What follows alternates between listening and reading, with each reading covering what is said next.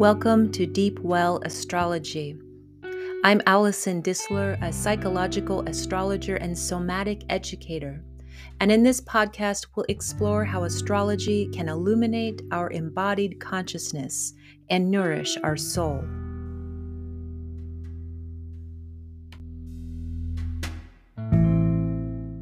Hello, friends of Deep Well Astrology Podcast. Today is Thursday, April 7th, 2022, and I'm joining you in the midst of an almost silent retreat. Almost, except for you. For the last 10 years, I choose one week a year to make a silent retreat deep in the hills of Kentucky. I do not astrologically time my retreats, but the more I come to understand my 12th house placements, the more I come to value places of conscious, structured retreat, to regroup, and also honor the potential of my 12th house planets. Retreat, solitude, removal are some of the connotations or themes of the 12th house, and according to traditional astrology, some others are prisons, exile, secret enemies, and deep ancestral inheritance. I also like to read the 12th house as the mystery or unknowingness, and sometimes the collective unconscious. If you are like me and have a handful of planets in your 12th house, do not worry. Your life will not necessarily be plagued by foreign exile and secret enemies, but you'll likely have some solitary reckoning to do at some point. I have to laugh at this deep silent retreat that the moon is in Gemini today, almost as if saying, even though you're supposed to be silent, let's talk a little bit. Let's chatter. Let's exchange information. Let's connect. Perhaps this is already giving some clues away about our topic. Astrologically informed self-care, a moon in Gemini. This episode is for folks who steward a moon in Gemini, born with a natal Gemini moon, or love or know or care about somebody with a Gemini moon. Before moving forward, I think it's important to make mention that we are just starting to separate from a distinct conjunction of Mars and Saturn at 22 degrees Aquarius. And for some of us, especially with placements around 22 degrees of fixed signs, this may have been a frustrating or rough week in the Aquarius section of our charts. Mars and Saturn conjunctions can feel like stop and go energy or even grinding halt energy, sometimes wanting to move forward but being stopped or constrained, or even some more serious hit the wall energy. In its possible constructive manifestation, if we can harness the combo, it can call on our inner resources of tenacity, endurance, and the will to prevail, even under strict or burdening circumstances. The longer this week carries on, the more separating will be felt, and I anticipate a new kind of energetic availability will be around by the beginning of next week. But let's save that for next week. Today, we will highlight you, Moon in Gemini, and learn some strategies of caring for and stewarding a Gemini moon. If you listen to the introduction to this topic in episodes 27 through 28, you will get a better sense on how I view the moon and read it in our charts. But just in case you didn't tune in, here are the cliff notes. In a natal chart, I look at the moon as how we feel emotionally nourished, also how we go about emotional processing. I also look to the moon for a general indication of our embodiment, especially our fluid processes like digestion and our perception of the mother, mother figure, or primary caregiver. It has been tremendously helpful for me to learn and reiterate that the moon does not necessarily describe our mother, primary caregiver, or mother figure as she or they actually were, but it is our perception of that person. Some of you may relate this to this idea if you have siblings. Oftentimes siblings will even say, I felt like we had different mothers or I felt like we had different primary caregivers. Well, according to astrological interpretation, you did. Why can action be perceived so radically different between two people? This difference usually lay within the sign and placement of the moon. In general, in regards to perception of the mother or primary caregiver, a moon in Gemini may perceive this figure as talkative, communicative, nervous, obsessed or engrossed with learning, reading, or information, quick moving or thinking, socially connected, nervous, neurotic, extroverted, a social butterfly, two sided or two faced, tangled in surface dialogue or details, wanting to be young or appearing youthful, fun, or mercurial in some way, a shapeshifter.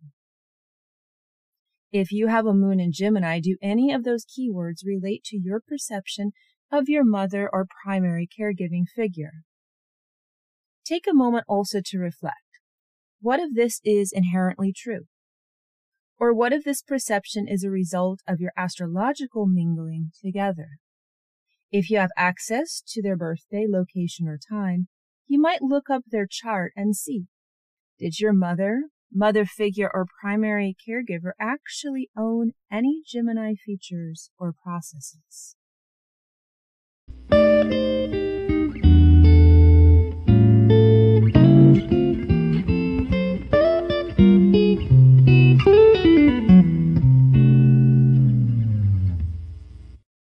Like to make note of the mother perception piece or the primary caregiver perception piece as a place to consider because as we get to know and steward our own moons, we also get the opportunity to face our relationship with nourishment as somatically offered and taught through our early caregiving.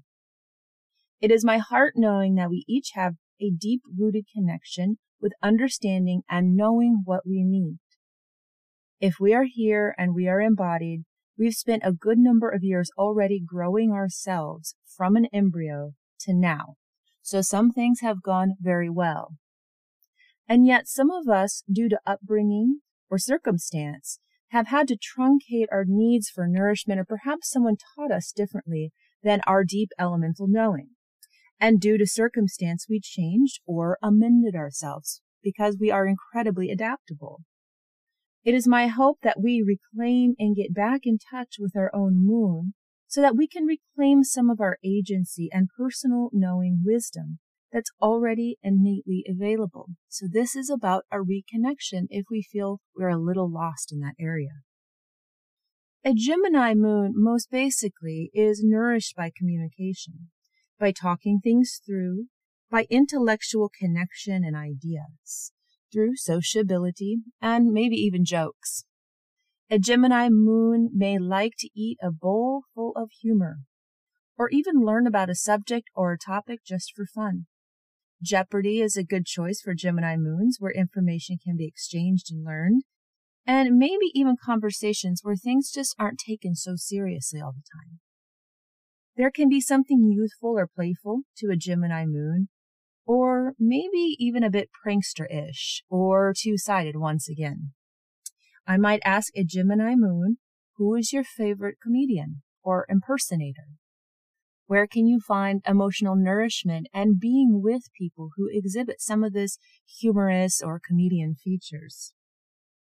When we think on the level of emotional nourishment deeper, it can feel good to lighten up sometimes and not always have to take things so deep or so serious. And when opportunities to process through language with another or your own through writing come about, seize that moment and allow time for that in your life or seek it out. Words, whether they make sense or meaning or not, can be a balm in a way you make sense of a sometimes over watery terrain of emotions. If you're feeling dragged in or dragged down, or you're in relationship with somebody who is more watery than you, you might seek to levitate some of those emotional experiences into words or into a way that you can process with your mind and through words, through conversation.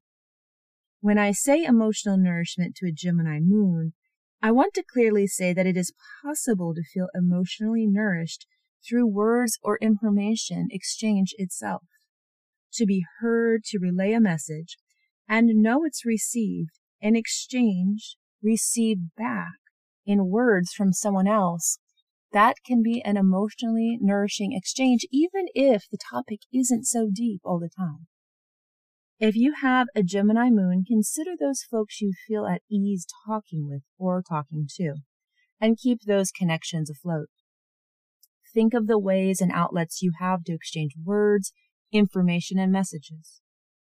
Gemini is a sign ruled by Mercury, the winged foot messenger. So part of you wants to fly and have spaces where your emotional movement can be quick and light, to not be over encumbered or burdened. Would like to move, move through words, through communication, through thinking, through sharing. As far as the body is concerned, a Gemini moon can tend to feel nervous or apprehensive when not fed by some of the ways we've talked about nervous stomach, neuroticism, anxiety, having a hard time sleeping, or feeling unsettled in the stomach or in the fluid processing of the body. Since there is a bounty of mercurial energy here, with that moon being a mercurial moon, this moon needs to move and make connection and talk things through, relay messages, and process information.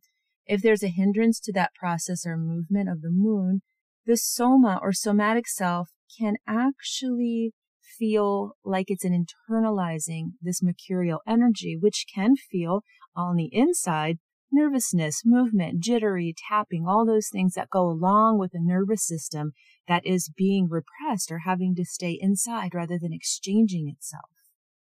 Mercury, of course, also rules the nervous system, the lungs, and our hands. So these systems could also see an influence affected on them if it is not being processed through, if this movement is not happening, this exchange. Have I was going to ask if any of you have fidgety hands or nervous taps. I used to know someone who was a drummer and he always had this way of like playing drums on everything around him. Uh, he actually, I didn't know astrology then, but come to find out he has a lot of Gemini process going on and he was a great drummer. So in the next section, we'll talk more specifically about practical applications and ideas for stewarding your moon in Gemini.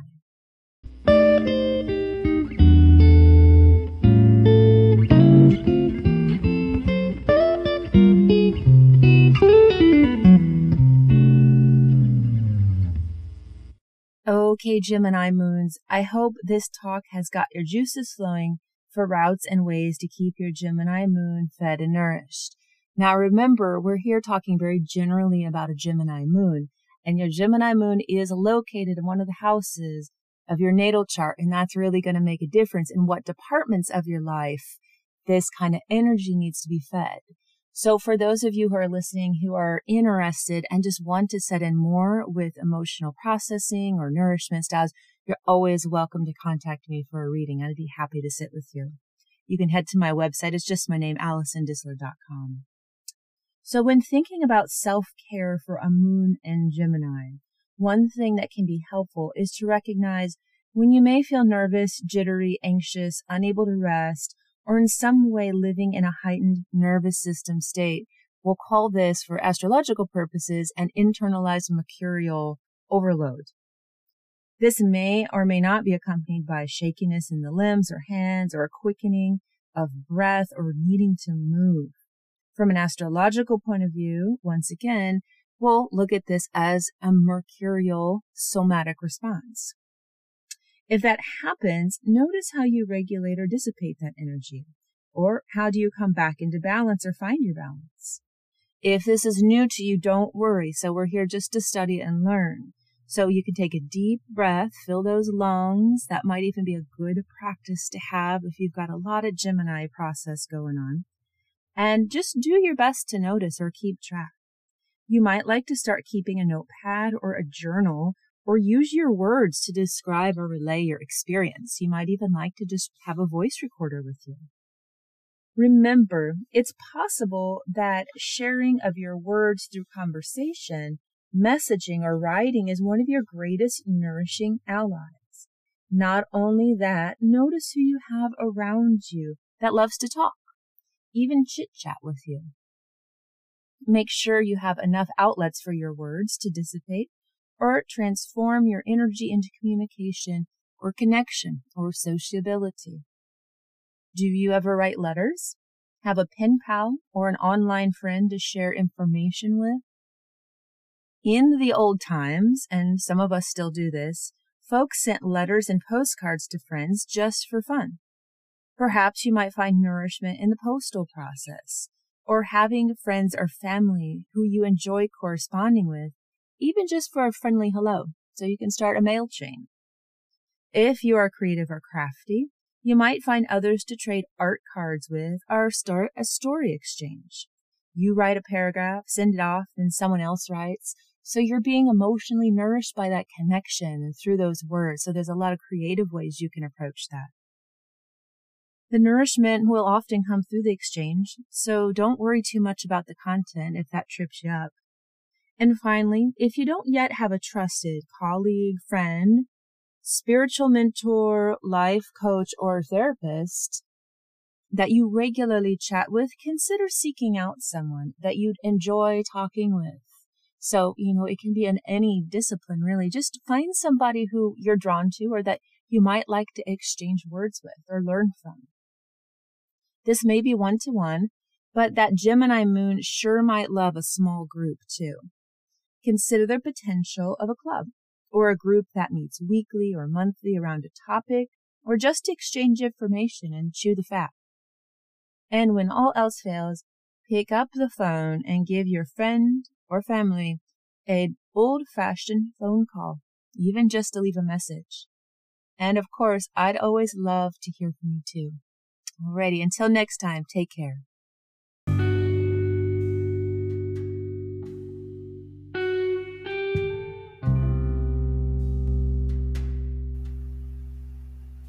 Until next time, breathe deep, linger long